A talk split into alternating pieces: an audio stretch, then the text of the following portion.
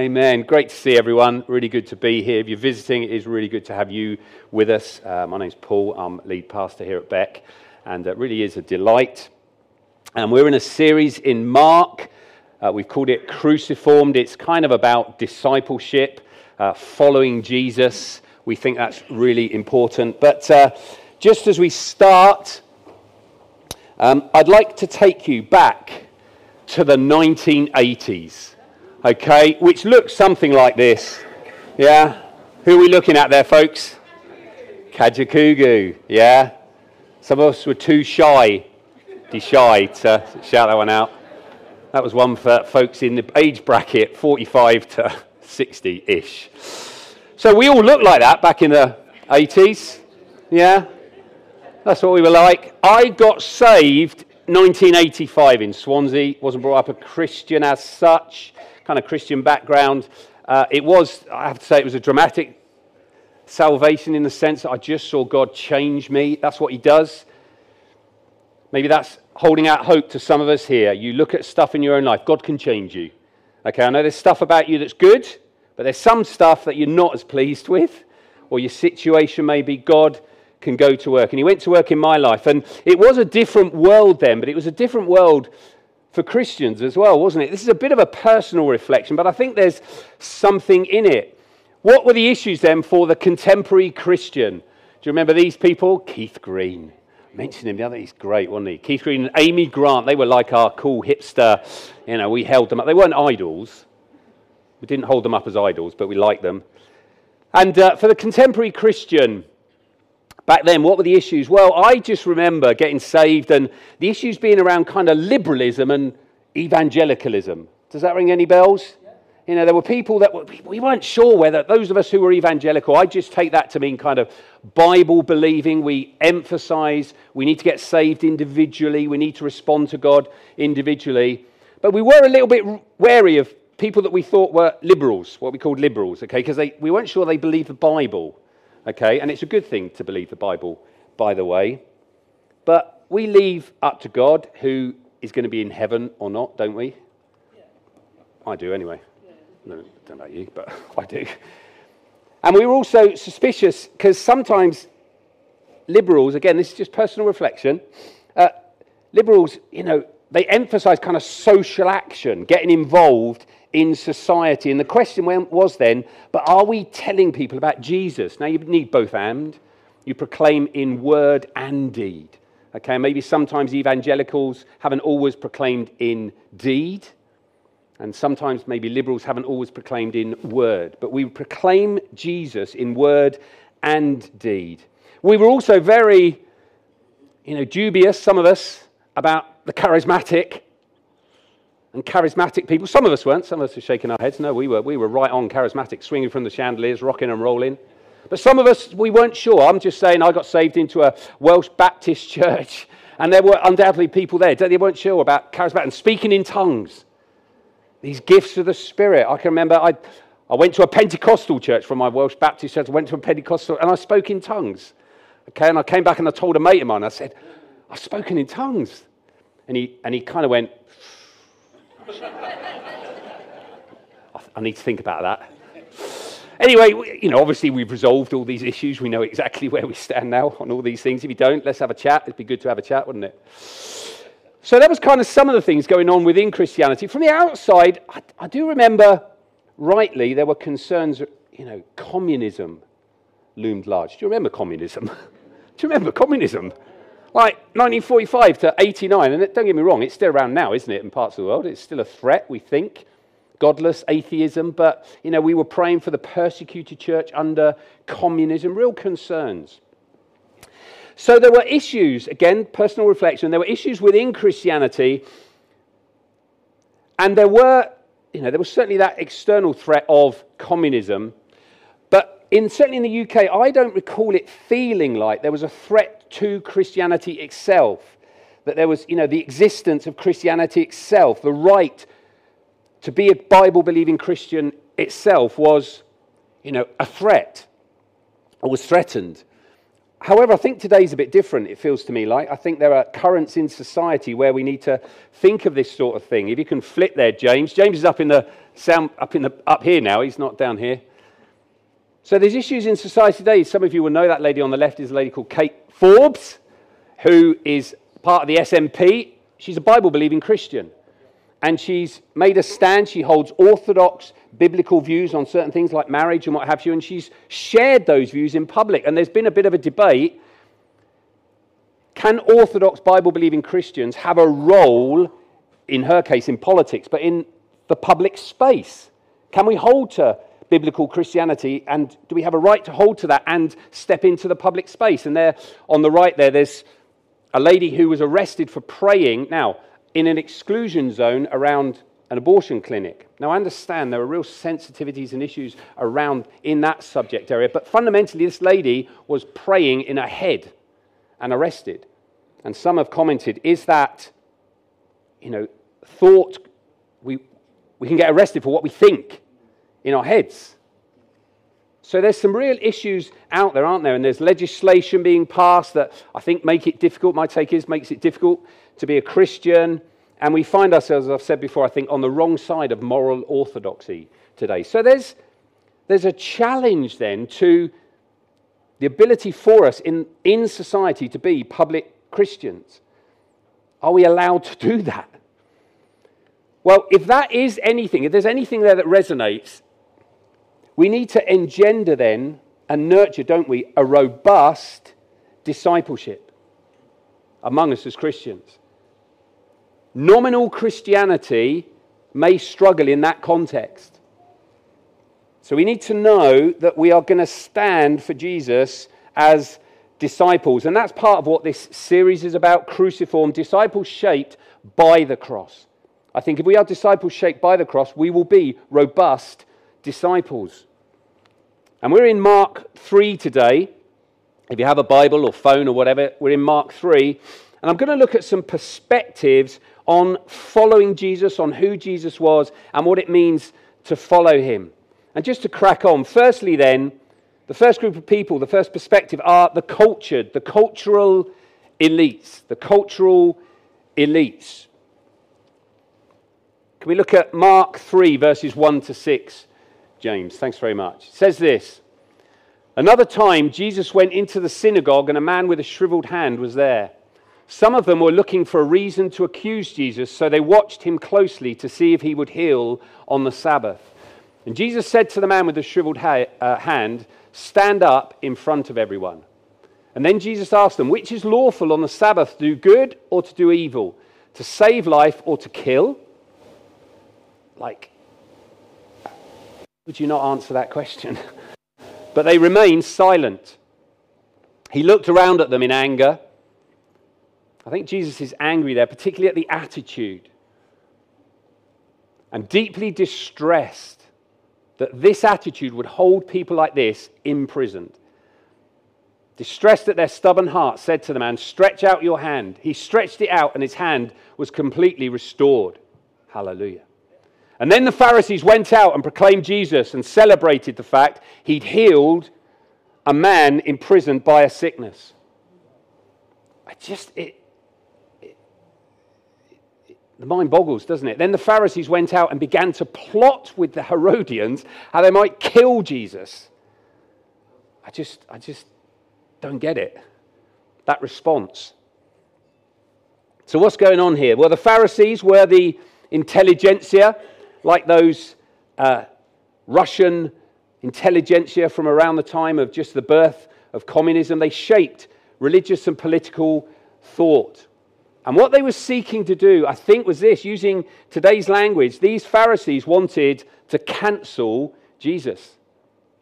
They wanted to cancel Jesus. There was no place for Jesus in the religious and public thought of the day.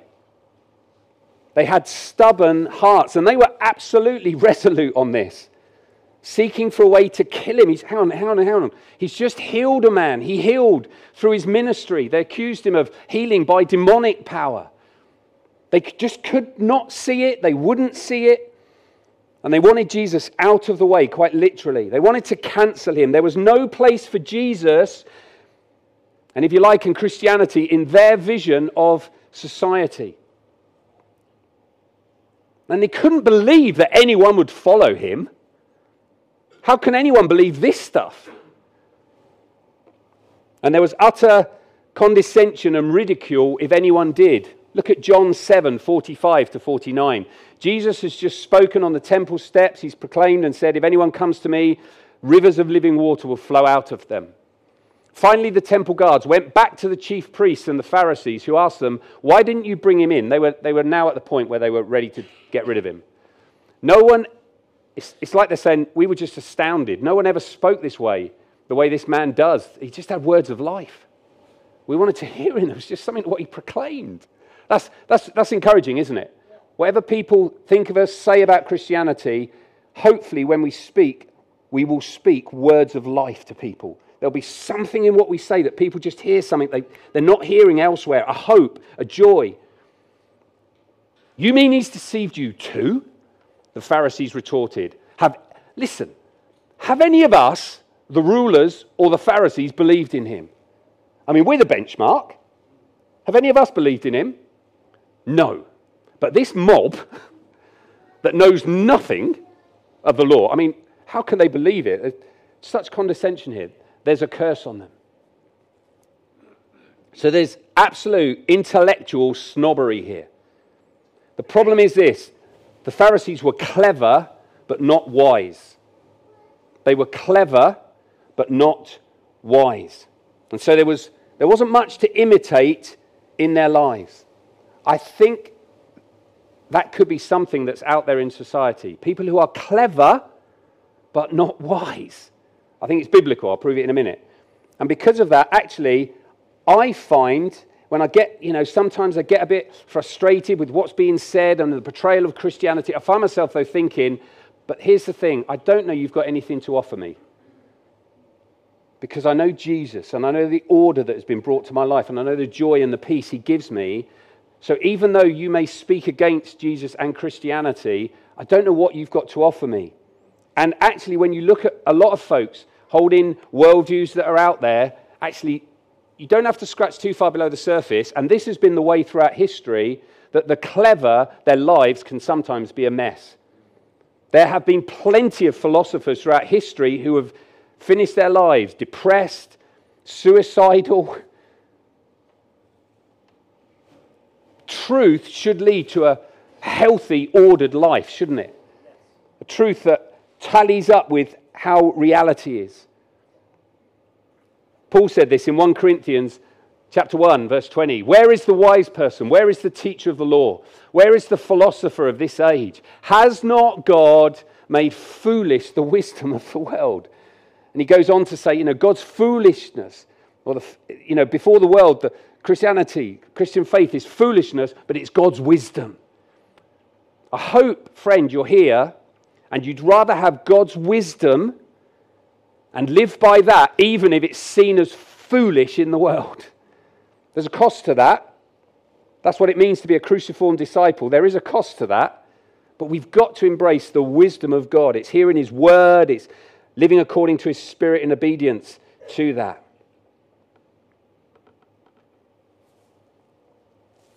And let's remember in it all, though, Ephesians 6 talks about, I won't read it now, but if we can flash it up. Ephesians 6 tells us, in it all, we don't wrestle, though, with flesh and blood. If we find people who are speaking out and they get our goat and they annoy us a bit, and I really don't like what they say about Christians or whatever, what's the solution? Well, let's pray.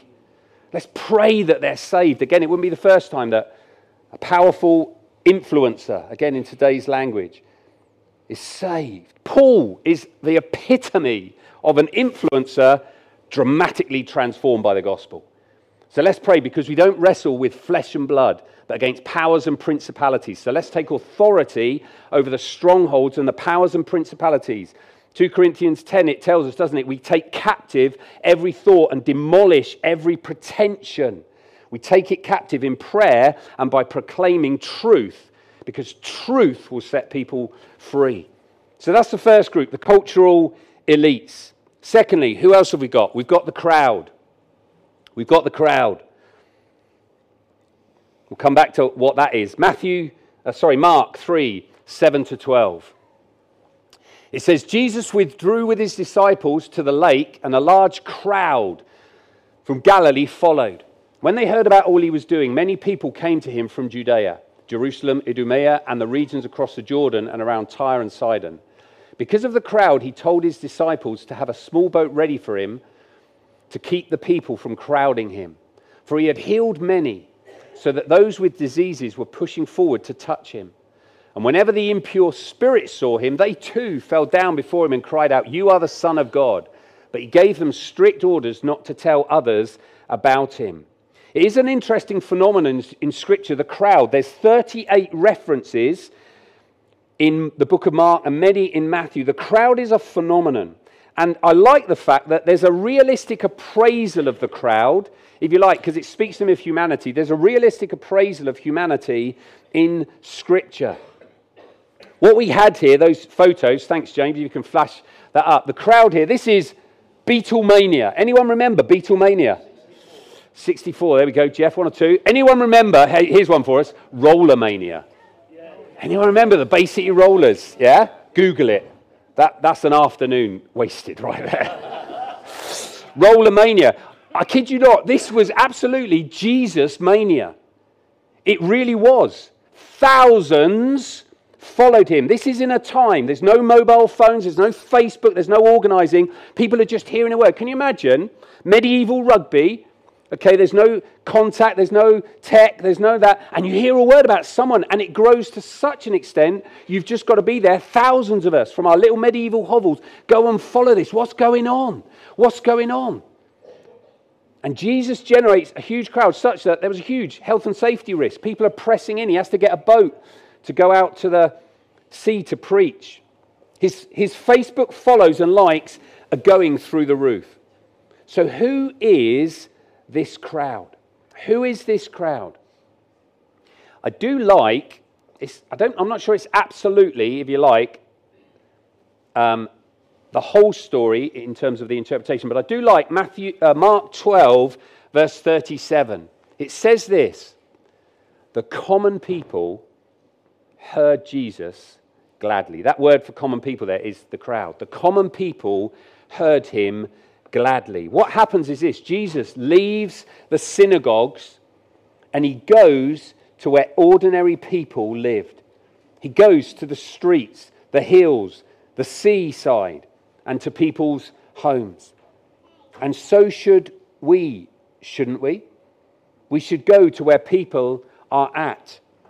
But I do think there's something in this. I think certainly think there's a challenge for us as the church in the West. The common people heard him gladly. Now, in one sense, we're all common, but there's certainly an element. There are huge swathes of UK society untouched. The inner cities, the rougher states. I'm not saying, by the way, they're common and we're not. Okay? You understand that? But there are huge swathes of society in this country untouched. My understanding is the Talking Jesus report found that 80% of the church in the UK has a university degree. 80%. That says something about us, doesn't it? But here's the point.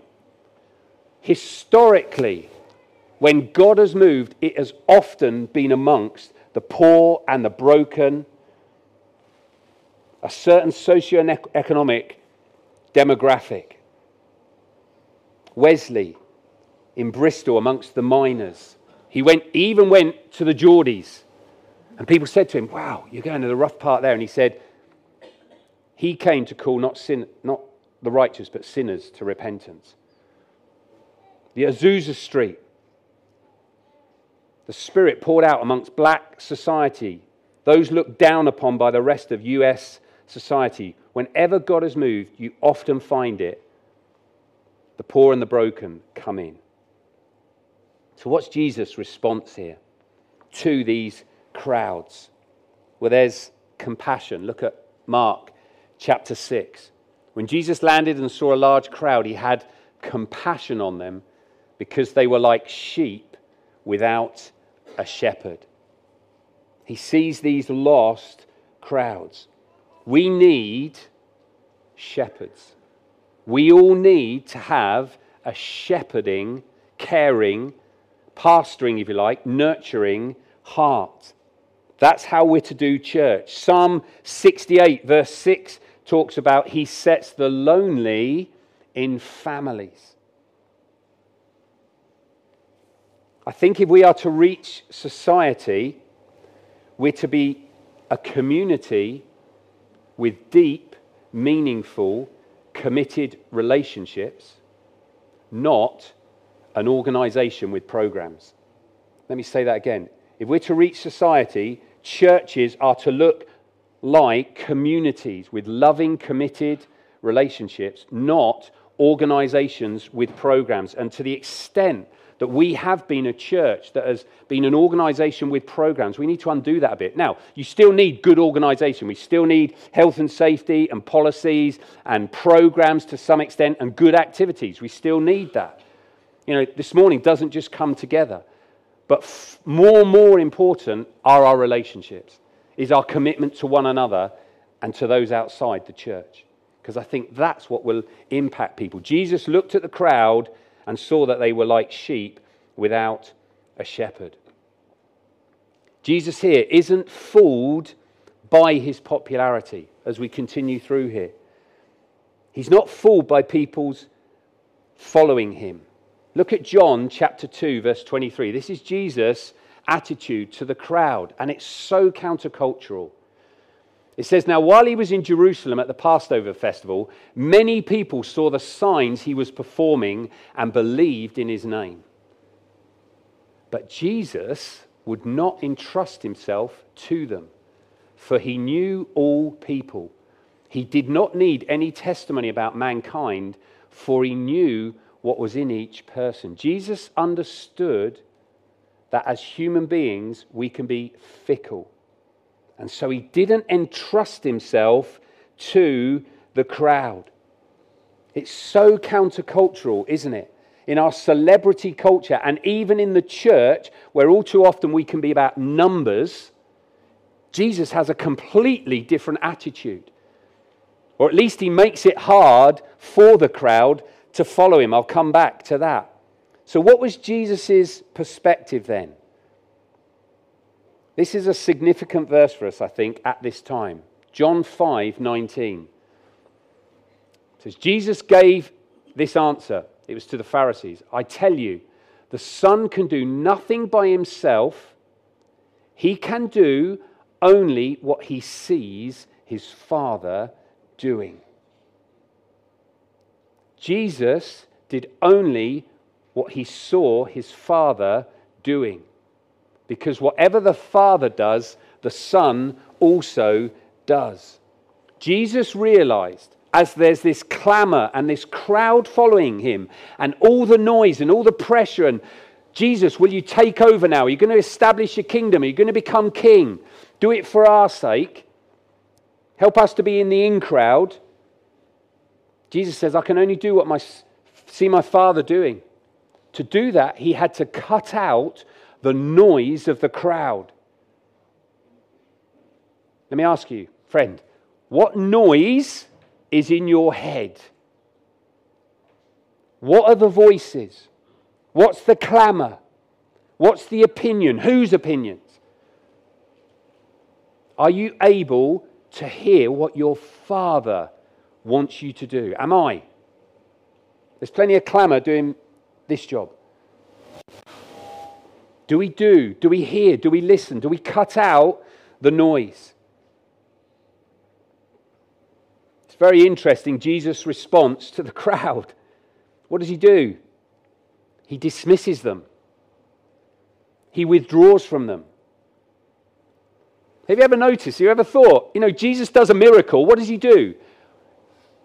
What might our Western Christianity do if a miracle is done, or some, there's some wonderful community work, or what have you. We'd want it in the local, in the Rugby Observer. What does Jesus do? Don't tell anyone. Don't tell anyone. What?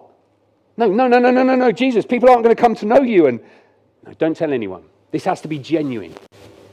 I learned quite a lesson of this when I was down in London. Um, I, we had Soul, Soul in the City. So Soul Survivor sent loads of volunteers to London. Okay, I, at the time I was a young, trendy, hip youth worker. And, uh, and so we have some volunteers at our place, and we were doing this stuff on one of the local estates. And there was a bit of thing, you know, let's get in touch with the papers and all that sort of stuff. And I just felt, you know what, let's not, let's other things, let's crack on with some other things over that. Anyway, it turned out one of the guys, one of the youth workers from one of the local churches of England, Pucker Church, nice church, better than us, one of the, church, one of the youth workers, every now and again, for some reason, I don't know, met with the Archbishop of Canterbury like would have a one-to-one. He was like a youth worker in an Anglican church, and somehow he kind of whether he just filled him in on what was going on in youth or whatever. Anyway, so he tells the Archbishop of Canterbury what we're doing. As a result of which, the Archbishop of Canterbury comes to our project. The Archbishop of Canterbury turns up in like, it was like um, something off a, a, movie, you know, with henchmen and like blacked out windows in this van and stuff. It's so cool. So I'm driving around with the Archbishop of Canterbury, Rowan Williams. I've met Rowan Williams. Just saying. Okay, just saying. What happened as a result of that was all the press, all the local press, all the estate press wanted photos of the Archbishop of Canterbury on this local estate and all the rest of it. And it just taught me a lesson. Let's, Jesus can look after his own publicity. Now, there's nothing wrong with sharing with, you know, but let not that be the drive that we splash. Hey, look at what we're doing as Christians. I think we've got to be sensitive with some of this stuff as well. You imagine if you're on the receiving end of some of the good works we do. Wouldn't it feel a bit patronizing that there's churches going into local estates and we've done a community cleanup, whatever it is, and they're all good things to do? You hear me right? Don't tell them, says Jesus. Don't make a splash. It will look after itself. If something's been seeded here, it will grow like a mustard seed. The kingdom is like a mustard seed that starts small, it's nurtured, and it grows to become the biggest tree. It's so important, friends, that we learn to do only what we see our Father doing. Because what's the alternative? People pleasing. People pleasing, isn't it? People pleasing. Any people pleasers here? I think, it's, I think it's all of us. I do. I genuinely do. If there's one thing I think we struggle with as human beings, it's people pleasing. And it will wreck us. Living to impress others at the mercy of opinions. Here are maybe, just having a think, here are maybe some possible signs that we might be a people pleaser. Some may or may not be known to me personally in terms of I've been about this. People pleasing, we can get worn out because we've got no boundaries. Our diaries are often way too full, way too full. When people ask us, How are you doing? Busy, tired. Well, we might be people pleasing. people pleasing, where we have conversations in our head with people about situations that we're going into with them, where we, we're working out what we're going to say to them, either to justify ourselves or to, you know, whatever it is, impress them or whatever it is. We have conversations. Does anyone else do this, or is this just me? I have conversations in my head with some of you.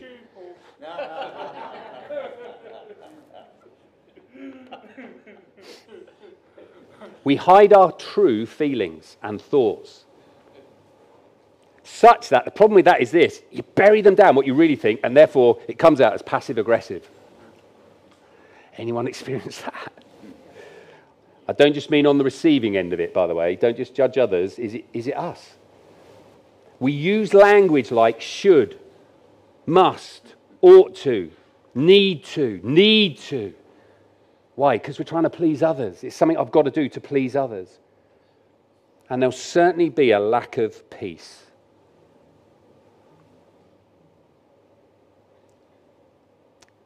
I think there's help with that. And it's in this area of us choosing and resolving and being at peace about doing only what we see our Father doing. Is that good enough for us? Do we know what our Father's saying to us? And we only, are we only going to do what He tells us? I think there's help in the third group here, just wrapping up. Who are this lot? The commissioned. The commissioned. Mark chapter 3, verses 13 to 19 says this Jesus went up on a mountainside. He had to go on a mountainside away from the crowd to work out whom to call. And he called them, those he wanted, and they came to him. He appointed 12 that they might be with him and that he might send them out to preach and to have authority to drive out demons, just because of time. So he calls these people. He calls these disciples, who he calls apostles. So, who were this lot? Next slide, James. They are a pretty calamitous bunch. All right? They are pretty. Ryan has started using a word in the office when things go a bit wrong, you know. It's a shambles. Okay? This lot are shambolic, aren't they? They're a bit hopeless and hapless. We've got zealots along with collaborators. We've got hotheads who just fly off the handle and speak their mind and don't think about what they're saying. We've got nondescripts. Does anyone know anything about Thaddeus? We've got doubters. When Jesus called James and John sons of thunder, that is not a good nickname. These guys want to nuke their enemies. These would, these would have fitted well in some you know, political parties in the States, maybe. And although it, it was Judas who betrayed Jesus, all of them abandoned him. all of them ran for cover. They all let him down. I don't know about you, but that really encourages me. That really encourages me because it sounds like us. It does. It, all right, let me just tell you it is. It's us. Jesus takes this group and forges them together. If I had time, there's a quote here by a guy called Hendriksen about how Jesus took these varied personalities, not just different personalities, but actually in opposition to each other. I'm sure they had some right old ding dongs. And Jesus takes them and by his grace and mercy and spirit forges them together. There's hope for us yet, folks, that God might yet use us. Because he used this lot. How did he do it? Look at verse 14. He calls them to be with him that he might send them out. They're called to be with him. If we're going to be forged together like that, if we're going to do only what we see our Father doing, if we're going to hear his voice, we've got to be with Jesus. And friend, it comes back to your individual, my individual relationship with him. This cannot be it. I hope this is being with him. I think the worship, I love the fact we can be with him in worship. But this cannot be it. It's our individual walk with him, where we quieten the crowd, where we listen to him, where we read his word, hear him speak, where we know he loves us by being with him. It's our own individual devotional time. It's our time as a small group. It's godly friendships where we just discern God speaking. So they made space to be with him, and then he sent them out. We are sent out from this place this morning into this week, aren't we? We go to proclaim. Jesus said they had authority to drive out demons. We can have confidence as we go if we've been with him. So, to finish, we're going to come to communion now.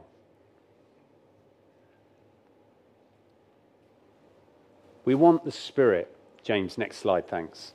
We want the Spirit to forge us together into a family on mission where we have loving, committed relationships, where we're seeking to hear what our Father is saying and do only what He tells us to do. And I think communion is one of the main ways we come to be with Him. Because we come right to the center of our faith, the cross. We come to the cross And we come to understand what it is He's done for us there. So, this is a key part of our coming. We invite you now, if you know the Lord, you believe you're saved, you've put your trust in Him, and you're looking to live for Him. If you've put your trust in Him, but maybe you've got some question marks about, am I living for Him? Well, this is a great place to come and recommit as we come this morning. We're encouraged, aren't we, to examine ourselves as we come to the table so that we don't do this in a way that's unworthy. So, we're going to spend just some time to start off with reflecting on our own following of Jesus. What does that look like for us at the moment?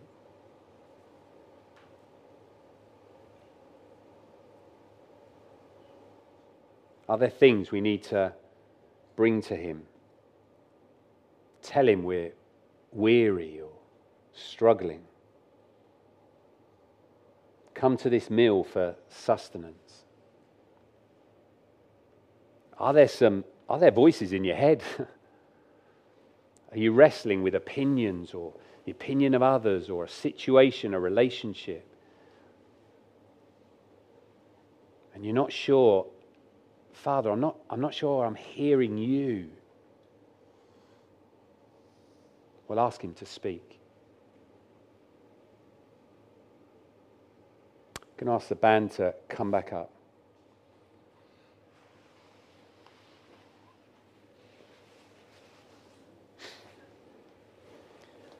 And I've asked, I've asked Dave just to minister to us as we make space individually to hear Him, hear the Father. I've got a couple of verses just to read to help us in this reflection. So maybe you, maybe you do want to close your eyes, don't feel you have to. But let me just read these and just let the Spirit speak through these verses. James, could you put up, I think it's Mark 8. Folks, this is how our discipleship is to look. It says this Come, Holy Spirit.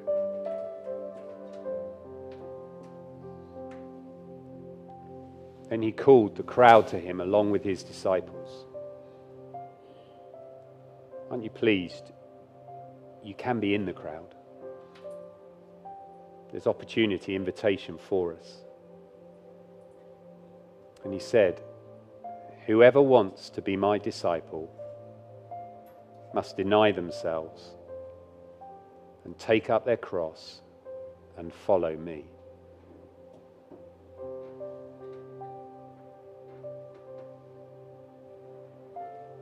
For whoever wants to save their life will lose it.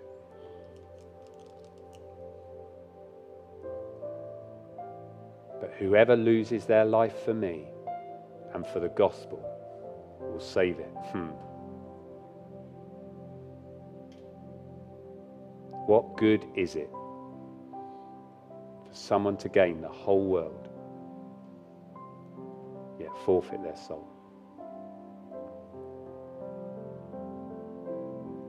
This is a challenge from the study notes that we're looking at in life groups. Thanks, James.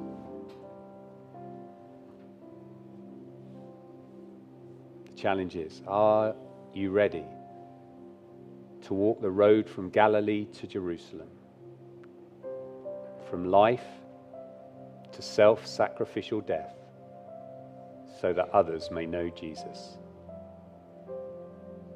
Are we willing? To bring people along with us and show them the way to follow Jesus. We're just going to take a few minutes now, just in the Lord's presence, for you to prepare your heart for communion. I'm going to pray in a minute and thank God for the bread and the wine, and then we'll take communion. But just for the time being, let's spend a few minutes just in silence just before the Lord ourselves. Make space for Him to speak.